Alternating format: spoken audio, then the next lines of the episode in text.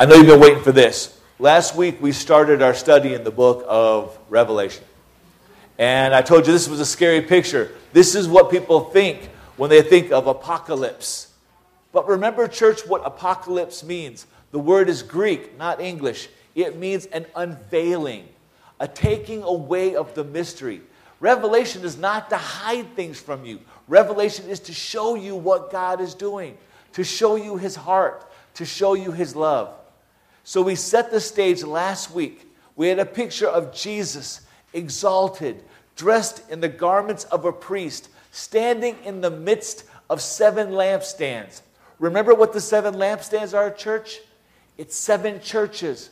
Seven churches found in Asia Minor, that's modern day Turkey. Seven of the most prominent and important cities of their day. Why did God ask John to write a letter to seven cities? Because these were the seven postal districts of the empire. From these seven cities, the information, the knowledge could go to every city. It could cover all of the Roman Empire. That's why he said, write a letter. And remember what Jesus was holding in his right hand? There were seven stars. And what did he say the stars were, church? The stars were the angels of the church. And we explored that. They are not angels like the angels in heaven. They are angelos, messengers the messengers are pastors. The messengers are Bible teachers. The messengers are those who hold the gospel in their hand. So for today, I step into the position of the angel and I proclaim to you Revelation chapter 2. The first question I have for you is this I have a question for you today. When I was in school, there was a professor who always had a sneaky smile on his face. You ever know someone that's got a sneaky smile? Not that I'm talking about me. But when you see somebody with a sneaky smile on their face, you know they're going to get you, right? There's always that one person that tries to set you up and make you look a little silly. This teacher had a bad reputation because he knew all the married students and all the single students. So he'd walk up to the single students. He'd go, Young lady, how's your love life? And all the young women would get offended. Why? Why, Professor, you, you know I'm a good girl. I'm a seminary student. I would never do any. I don't have a love life. You know, that was the one thing heard most often on campus. I don't have a love life. Really, we didn't have a love life. I mean, come on. But seriously, what he was asking was not, How's your romantic life? That's not what he was asking. He was asking, How is your love for Jesus Christ? How is your love for the church? How is your love for God? That's what I want to look at. Revelation chapter 2, verses 1 and 2. True love teaches discernment. True love teaches discernment. Now, think back over your life, guys. Can you remember your first love? Can you remember your first love? If you can, don't say anything because your wife is sitting next to you. Okay? Possibly, and hopefully, you are married to your first love. Not your first crush, not your first puppy love, because let me tell you something. Young ladies, you guys fall in love about as often as it rains. Okay? Seriously, you have these attack of puppy loves. Notice I'm looking at one side of the room. I'm going to get them, yeah. Okay. That's not what I'm talking about. I'm talking about real, deep, passionate, true, self sacrificing love.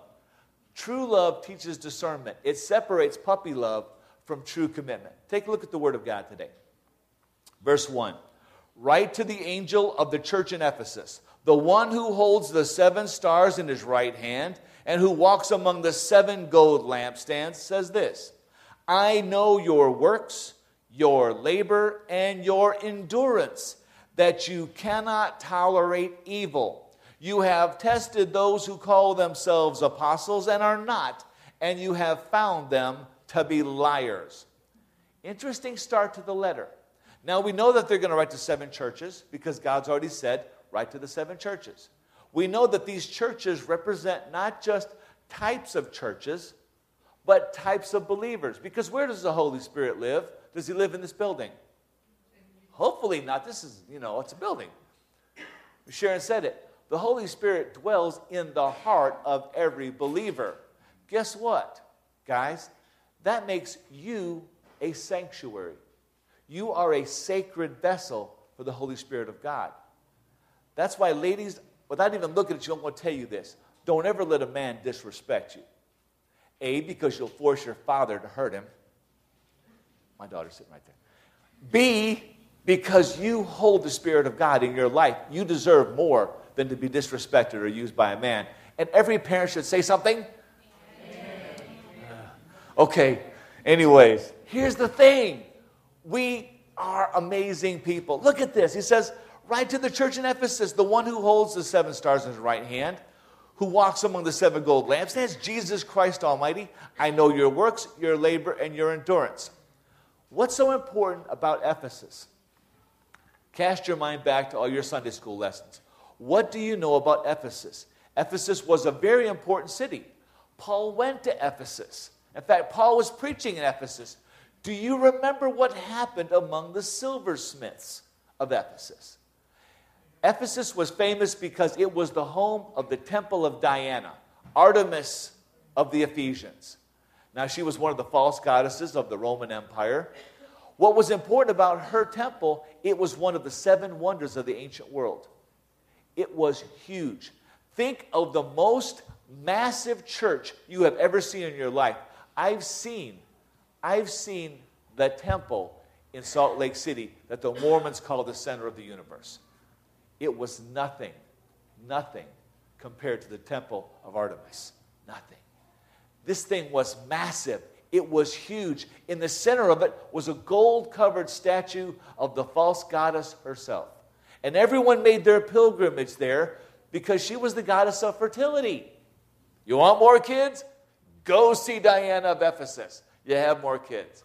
In fact, the silversmiths made their living by crafting these small silver replicas of the temple so you could take it home, put it next to your bed, pray to Diana every night before you went to bed, and hopefully you get a kid out of it. That's what was so important about Ephesus. It was consumed with the worship of Diana or Artemis. Now, here's the thing Paul went in preaching that Artemis was a false goddess, that she was not real. She was stone and gold. The silversmiths were losing money.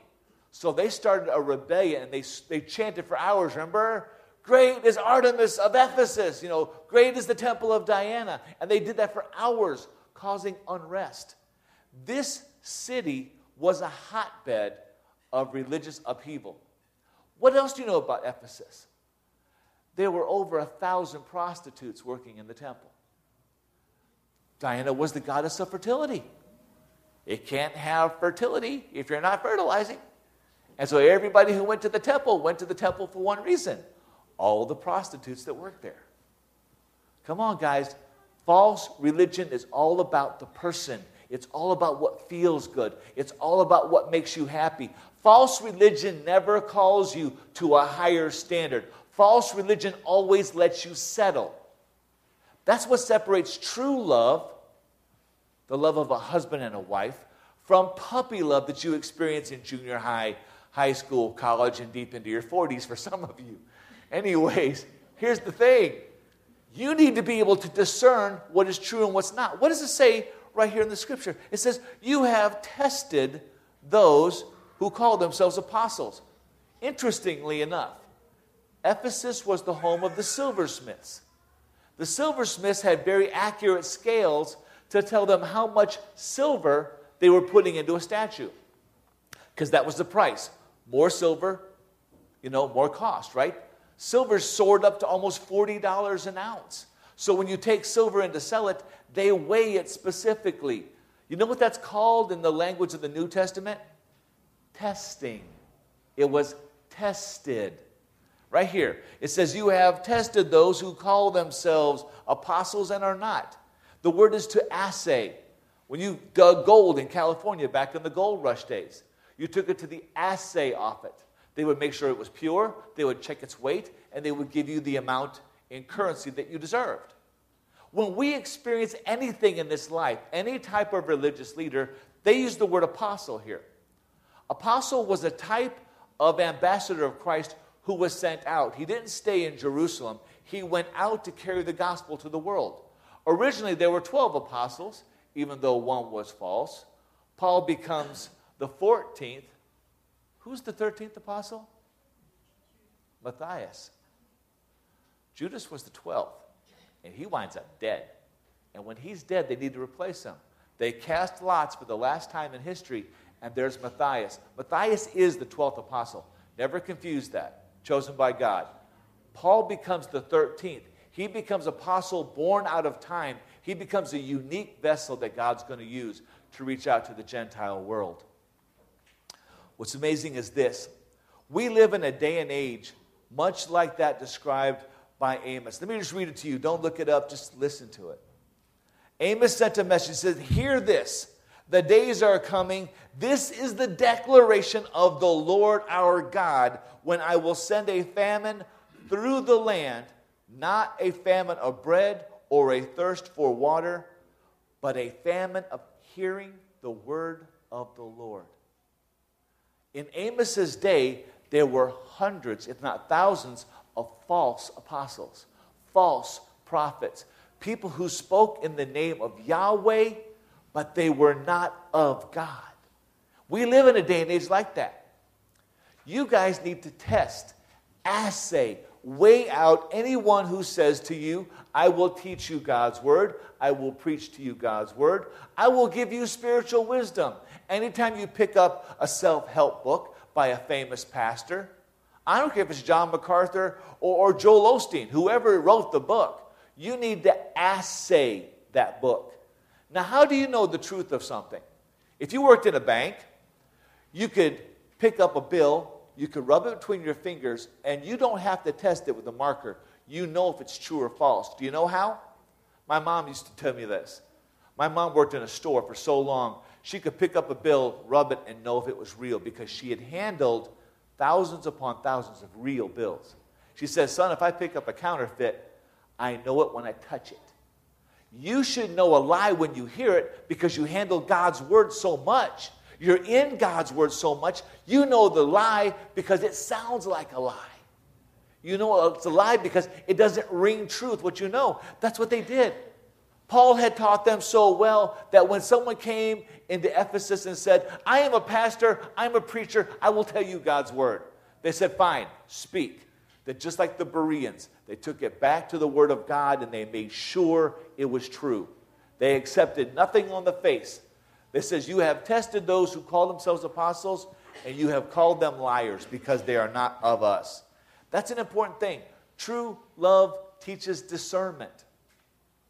If you're going to be a true believer in Jesus Christ, you need to know the truth from a lie. And the only way you can do that is to handle the Word of God, handle the truth so much that when you hear a lie, you know it's a lie when you hear it. But there's something else that goes with that. I know what you're thinking. You're thinking, what does this have to do with true love? Real simple. If you've ever known and truly loved someone, everything else feels fake. Because that kind of love, you cannot mistake. Puppy love seems real. Beginning youthful love seems really great and overwhelming and dramatic. And the thing is, it's only tested with time. You can't trust what you feel at first. You trust what you know over time, over experience. Never trust what you first feel. Always trust what you test out. And that's how it connects to romance and love in our day and age.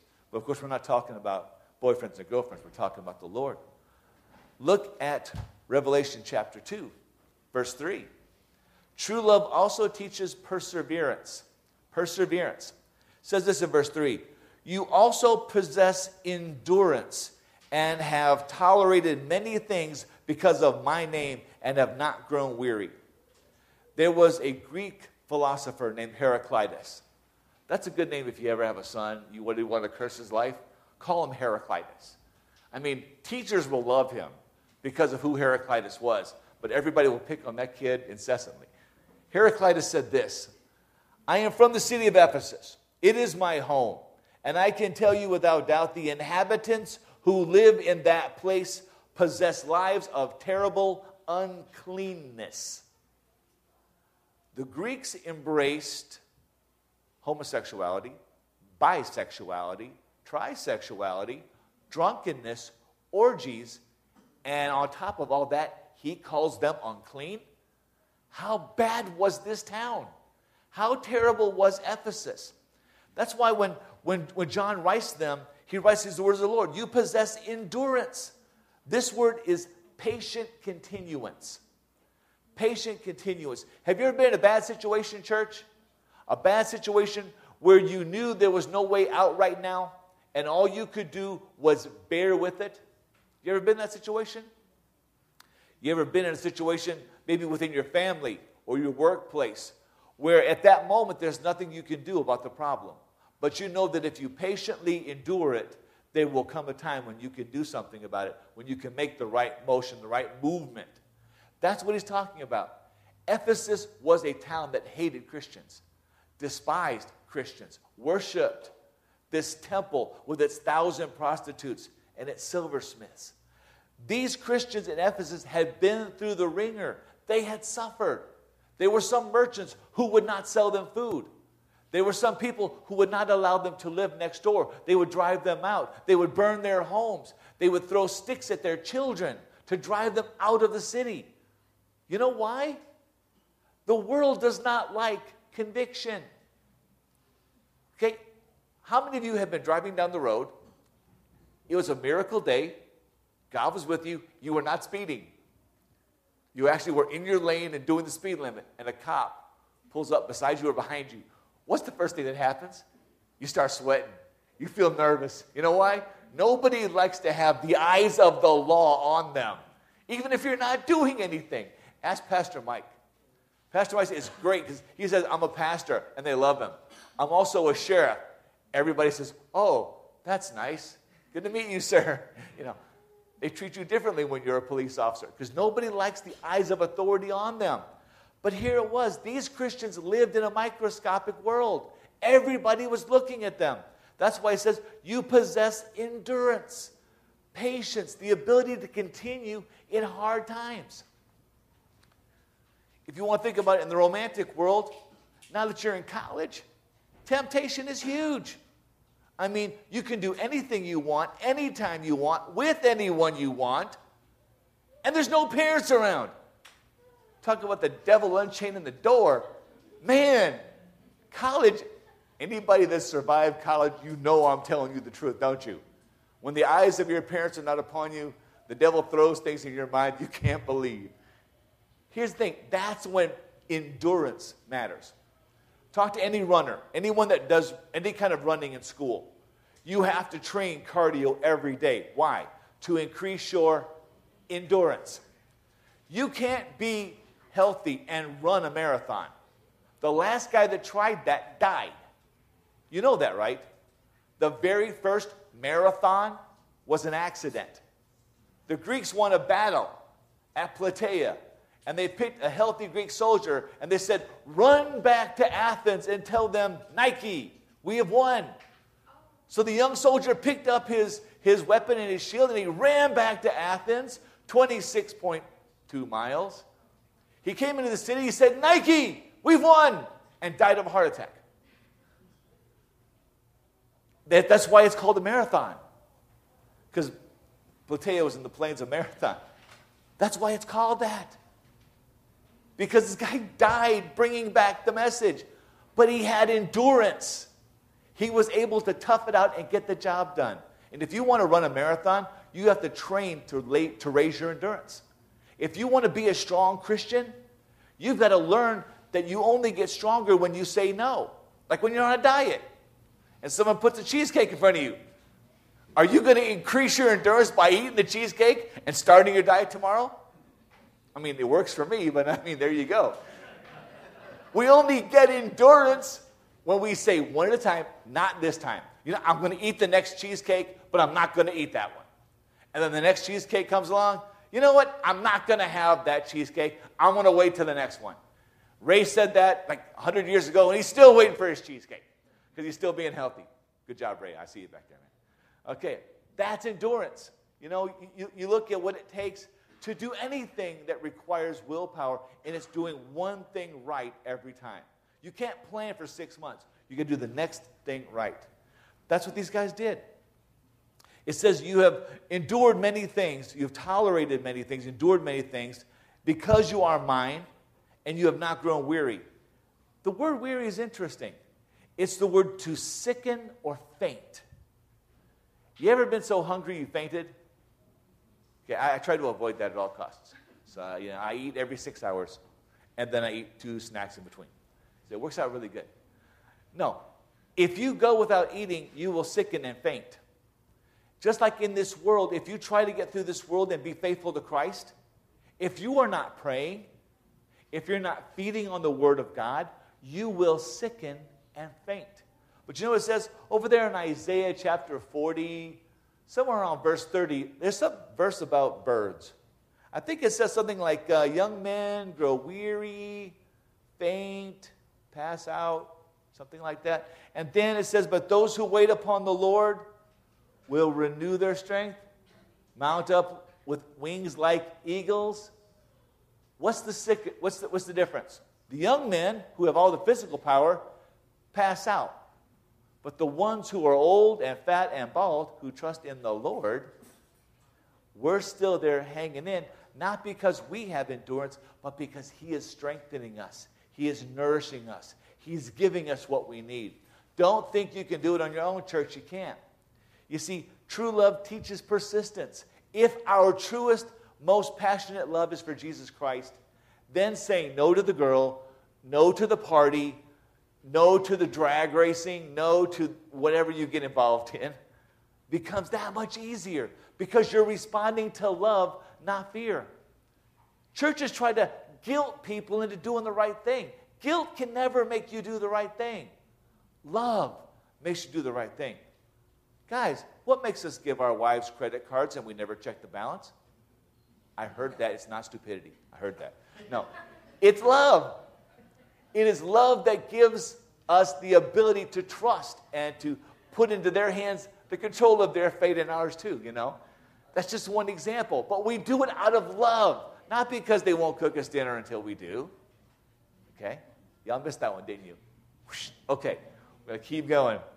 My thing is this this true love that he's talking about the Ephesians having, this is amazing. But look in Revelation 2 4 through 7.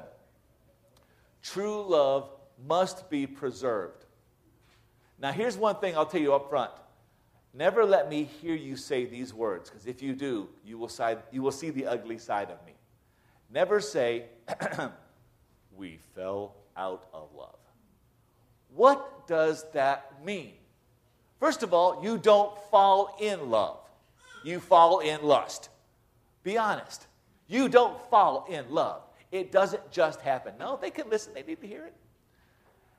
You don't fall in love, church. You grow in love. You develop in love. Passion lasts for about a week.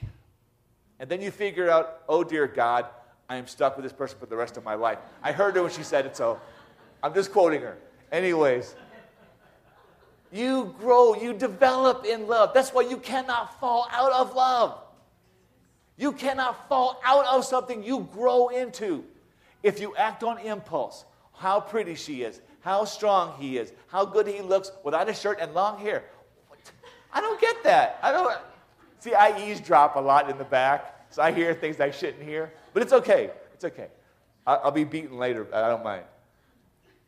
The truth is, we grow, we develop, and we have to actively work. Anybody here not know that real love is the hardest job in the world? Anyone not know that? Real love or real marriage takes constant work. You can't say, you know, honey, I love you, but I'll get back to you in two or three days. I need some me time. You know what happens? You come back in two or three days, your clothes are in your car, which is on fire in the driveway. You don't step out of marriage ever. It's 24 7, 365. Unless it's leap year, then it's 366. Because you don't get a day off from marriage. You don't get a day off from the Lord either. Look at this. But I have this against you. Mean, he's praised them up till now. He has praised them for their strength, their endurance. But I have this against you. You have abandoned, that's an important word. You have abandoned the love you had at first. Remember then how far you have fallen. Repent and do the works you did at first. Otherwise, I will come to you and remove your lampstand from its place unless you repent. Yet you do have this. You hate the practices of the Nicolaitans, which I also hate. Anyone who has an ear should listen to what the Spirit says to the churches. I will give the victor the right to eat from the tree of life, which is in God's paradise. That's an important thing to say about preservation. Look at this. I have this against you. You have abandoned the love you had at first. The word abandon is interesting. It means to lay aside. It means to test something. There's that word assay say again. To test something and find it of no value. So, what the Lord is saying is, yeah, you have all these things you do right, and you stand up and you've bit the bullet and you've done the right thing. But your true love for me, you've set it aside. We've talked many times about how religion can take the place of faith, right? Just like living together can take the place of marriage. Marriage is an active word. Marriage takes time, focus, commitment. It takes going out of our way to say, honey, how are you today? Can I rub your feet? Can I take you out for a steak? Now, what, what do you mean you don't like steak? Come on. No, seriously, it is doing that every single day, not just on your anniversary. Try talking to your wife once a year on her anniversary. You'll see what happens to you. It happens. This says these people, even though they're doing the right thing, they're still in it. They have laid aside, they have abandoned the love that they had at first. Now, what does that mean? Keep going a little bit further. Remember then how far you have fallen, repent, and do the works you did at first. Aha! There's that sneaky word works. What does he mean by works? What works did they do? If you remember back in the book of Acts, if you don't remember, go back and look at the book of Acts. The first time he talks to them, he talks to them about how passionately they love one another. He talks about these Ephesian people. He says, You guys really love each other. You take care of each other. You, you, you, you, you are in each other's lives. You do all these things that are so important.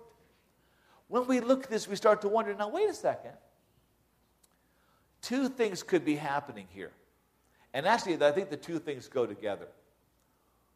We can become so religious that going to church, going to Bible study, having a morning quiet time, praying through the prayer list, that can become a substitute for a real relationship. Just like in marriage, waking up in the morning, hi, dear, thank you, dear, bye, dear, see you tomorrow, dear. All of that can take the place of real communication, real conversation, real talking. You guys know what I mean. In every relationship, I'm not going to limit it to marriage because some of y'all aren't married. If you're not married, be happy. You know, I'm just saying this for this reason. When you're ready, you will be. It will come in its appointed time, not till then. We had a friend of ours who was constantly looking for a boyfriend. That's all she could think about was finding a boy, finding a boy, finding a boy. Guess what? She never found a boy. Guess what happened? She gave up. Then you know what happened? She found a boy. You know why? Who was the God of her life? Her marital status. What was the thing she thought about first thing in the morning, last thing at night? Her marital status. What was God not going to give her until she got her priorities straight her marital status. Just like anything else. If we put anything in God's place, God may just hold that back a little bit until we get things straightened out. You want a great marriage? Make Jesus Christ the most important part of your life. You know why? Because when your love for Christ is passionate, it's on fire, it's burning, everything else in your life will make sense. Then you know what? You say, but, but people at church, they're like this, and my spouse is like that, and how can I how can I be happy if all these people are in my life? Simple. Focus on the Lord first. So mom and dad aren't the best mom and dad in the world. Forgive us, we're human. You know, maybe your husband is a little rounder than taller now. It happens over age, you know. Maybe all that hair migrated to his back, I don't know.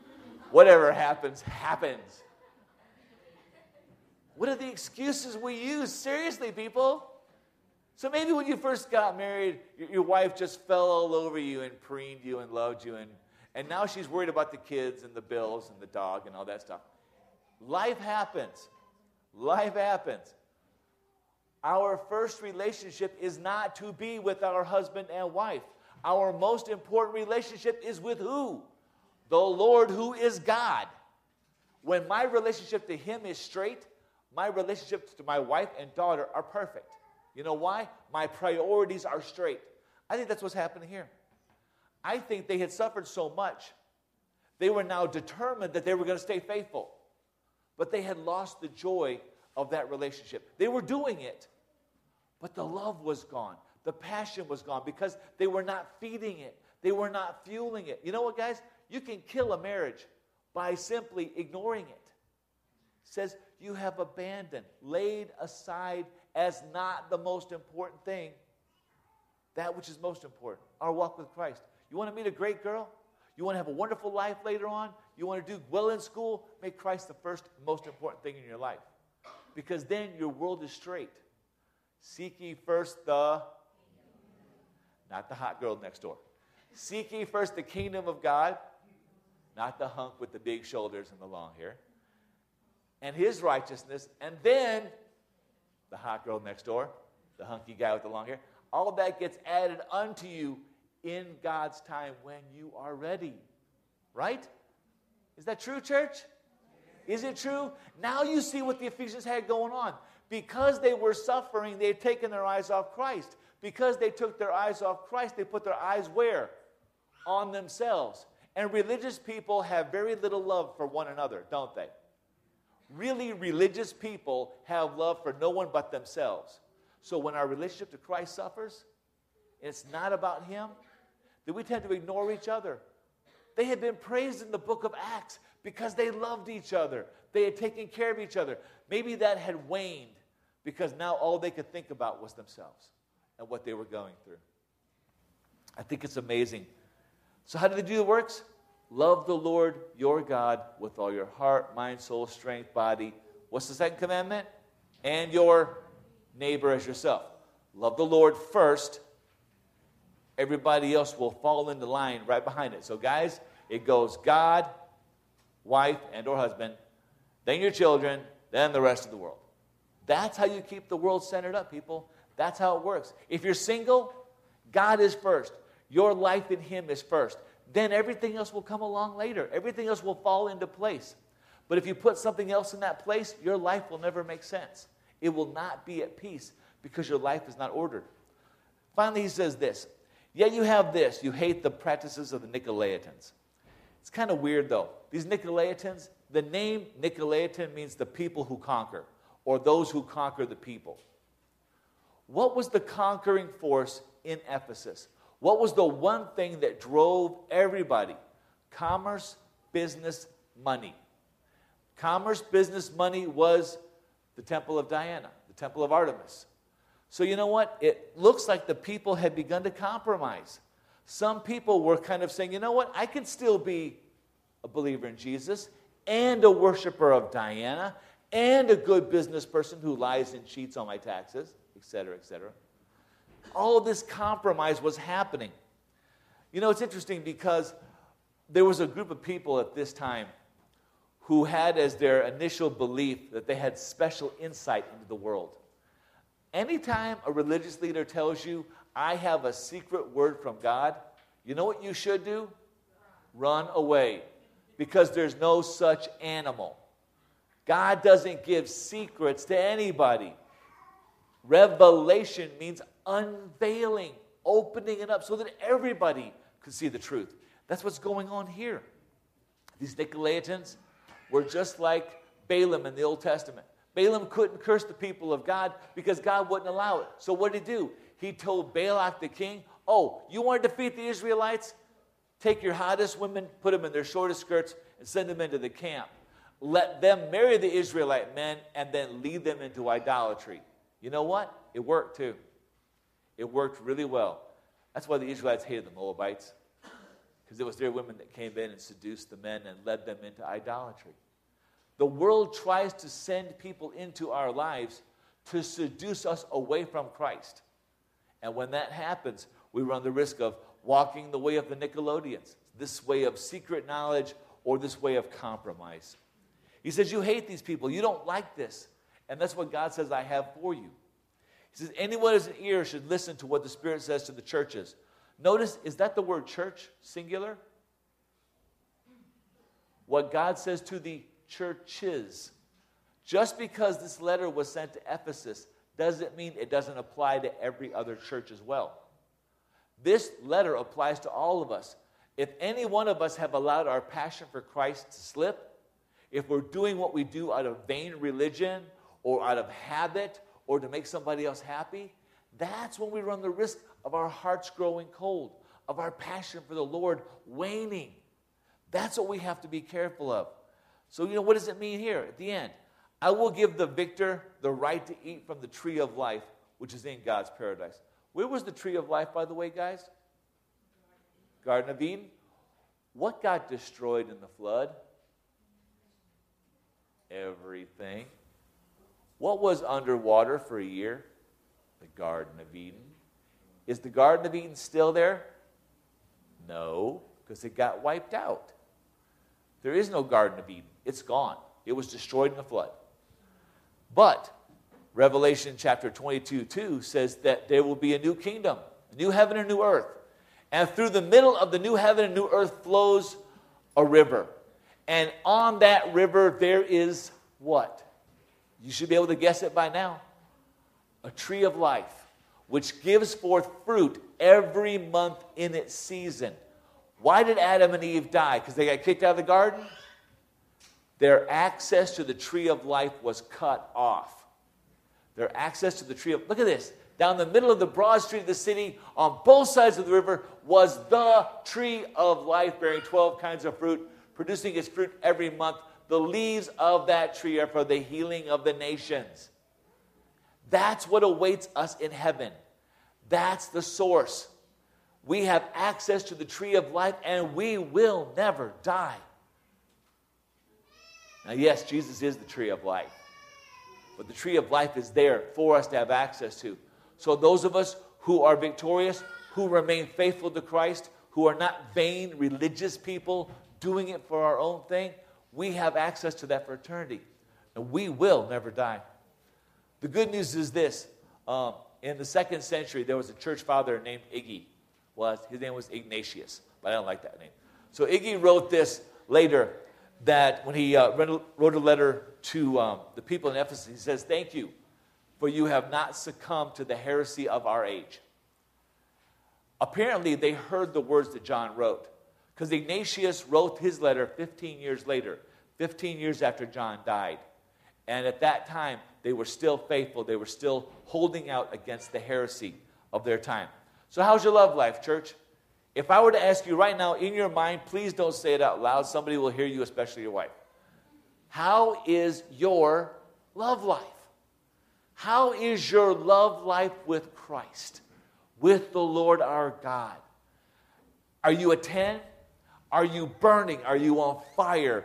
Is it the source of all of your joy, all of your love, all of your peace? Is everything you have resting on the person of the Lord Jesus Christ? Ladies, when your husband comes home upset because he lost his job, when the kids are having trouble in school with their grades, when the, the, the bill collector is banging down the door because you haven't paid that last bill, do you still have peace in Christ? Can you still say, It is well with my soul? If you can say that, then you are a 10. You are perfect. So, has your relationship with Jesus given you discernment about what kind what is true and what is false. When you hear things today in the media, on the news, on television, from pastors, do you know the truth when you hear it? Can you say categorically, that is truth, that is a lie, that is a lie, and that is a lie? Can you say that, church? Because that is what every believer, not pastors, that is what every believer must be able to say. I know true love when I see it and hear it? Two, do you find yourself strong enough to stand up for your faith against even strong opposition? Are you willing to say no to that handsome boy, that really cute girl, because they are not believers? Because they do not have the same passionate love for God that you have? I'm not saying non Christians are bad people. I've told you about my family. Most of my family are not Christians, and I love them, and they are wonderful. But there is a truth that cannot be denied. And if I didn't confront you with this, I would not be a good angel, a good passenger, a well, a good messenger. Here's the thing, church. You have to have that discernment. You have to have that strength.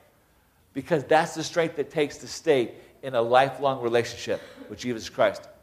Third, is your passion for Jesus as strong today as it was when you were first saved?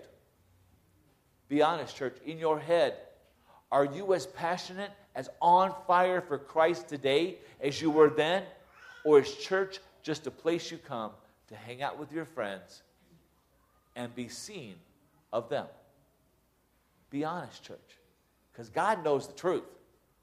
Doesn't matter what we say, He knows our hearts. Finally, if you said yes to all three, then you are definitely not an Ephesian Christian. You are not a person who has to worry about this letter. But if any one of those answers if any one of those answers is no, if, you, if your relationship is kind of fuzzy, if you're not always sure, then you run the risk of being an Ephesian Christian. You run the risk of hearing wrongly in this day and age. So look at this, look at his, um, his warning again. He says up here, remember how far then you have fallen from that first love. Repent and do the works you did at first. Put the time into prayer. Put the time into God's word. Put the time into your walk with Christ, and then your whole life will change. Amen? Let's pray. Lord, thank you. This letter is a challenge, Father. This letter is strong. It was written with a warning in it, Father God. I thank you that John was carried into prison on the Isle of Patmos. Father, I thank you that you led him there. And, and I am not glad that he suffered, Father, but I am so glad that he was receptive and he heard everything you had for him to say. Father, I thank you that the Ephesian church appeared to have heard you. They appeared to have gone back and repented of their apathy, and they renewed and, and, and re impassioned their, their walk for you. And God, I just ask you to breathe into our church today that same passion.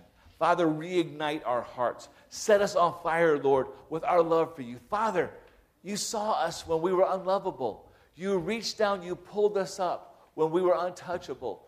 You have loved us. You have desired us. You have put your angels around us. Father God, you have given us forgiveness for all that we did and said. And Lord, you have filled us with your Holy Spirit. You have given us eternity as our inheritance. Lord, I pray that today, if anyone is here, Father, if any one of us has slipped and allowed our passion to grow cold, Father, if we have become weakened, through the, through the days that have gone on. Lord, renew us today. Re impassion us, re inflame us. God, if there's anyone here today who's never met you for the first time, if there's anyone who doesn't even know what that passion looks like, who doesn't know what it means to be consumed by you, by our, by our every thought, our every desire, that to bring you glory and to praise you. Father, I pray that today they would feel you knocking at their heart. And that, Father, they would, if they, if they hear you today, Lord, I pray they would open themselves to accept you as Lord and Savior, to repent and turn to you, and to begin a walk with you today that will last for the rest of eternity. Father, as we sing now, as we sing and lift our voices, receive the praise of your people. And Father, help us to know you more. In Jesus' name, amen.